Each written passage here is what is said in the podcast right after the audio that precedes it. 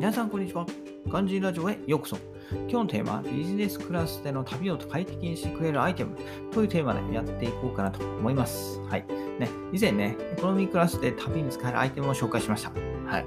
で、まあ、全てのアイテムがね、ビジネスクラスでも活用できるんですけど、まあ、あえてビジネスクラス専用のアイテムっていうのもあるんですよ。なんで今日はそれを紹介していこうかなと思います。で、えー、ビジネスクラスでね、持ってこ持っていった方がいいと思うアイテムは次の2つになります。えー、パジャマと、え、PCO はタブレット端末といったところですね。はい。で、まず一つ目パジャマなんですけど、こう、ビジネスクラスでのフライトだと、大半の航空会社でこう席がね、フルフラットになるんですよ。で、つまり機内で横になることができると。はい。もうね、すごいですよ。これは運命の差ですよ。まさにエコノミークラスとビジネスクラスの差が、ここで出んじゃないかっていうところが、はい。ここがね、一番じゃないかっていうぐらいね、えー、違いがあって、横になれるって本当にすごい。機内で横になればちゃんと寝られますからね。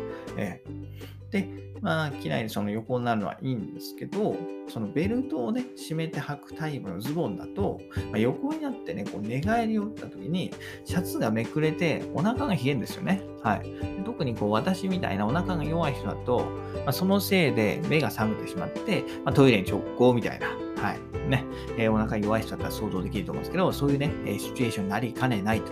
えー、いったところで、まあ、ビジネスクラスのブランケットはね、まあ、しっかりしているとはいえ、それでもね、やっぱね、機内寒いことが多いんで、どうしてもお腹冷えちゃうんですよ。はい。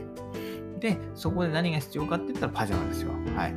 ウエストがゴムになっているもので、えー、履けばね、いくら寝返りを打っても心配はないと。ったところで、えー、じゃあいつ着替えるのかっていうところなんですけど、こう登場後すぐにね、トイレで着替えるといいんですよ。そうすると、トイレがね、まだほとんどほとんどかなりの確率で、えー、未使用の状態なんで、まあ、綺麗なところでね、えー、着替えることができると。はい。たところですね。うん。私もね、はい、最初はね、半信半疑だったんですけど、これはね、うん、やった方がより快適だなと思いました。はい。うん。いいと思います。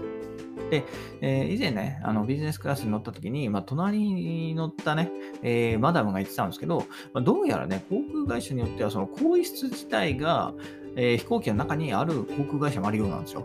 うーん、えー、そうなんだと思って、私はね、知らなかったんで、その話をうーんって聞いてましたけど、まあ、そういうやっぱりちゃんと着替えるようなところもあるといったところで、まあそういうね、えー、ニーズもあるのかなといったところで、まあ、パジャマの持参っていうのは、まあ、割かしね、現実的なんじゃないかなというふうに思います。はい。で、二つ目はね、PCO はタブレット端末といったところで、えー、やっぱビジネスクラスはですね、多少なりとも仕事をしている人がいるんですよ。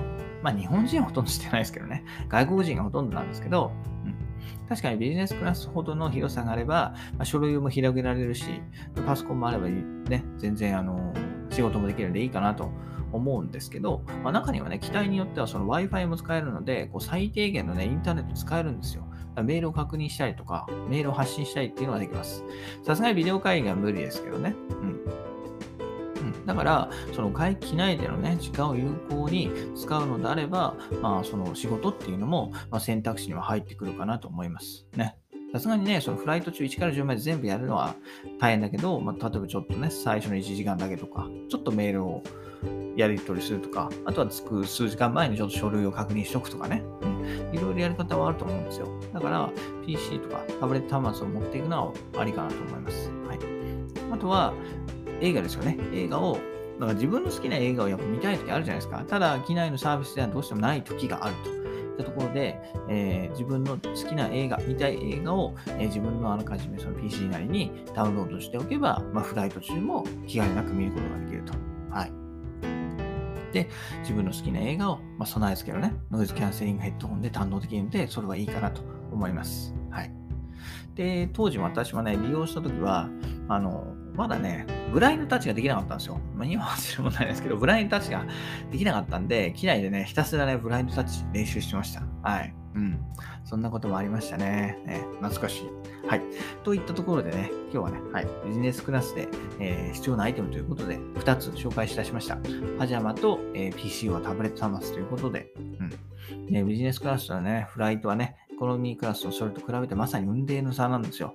な、そんなね、せっかくの貴重な体験だからこそ準備をしっかりしてね、えー、万全の体制で臨むと。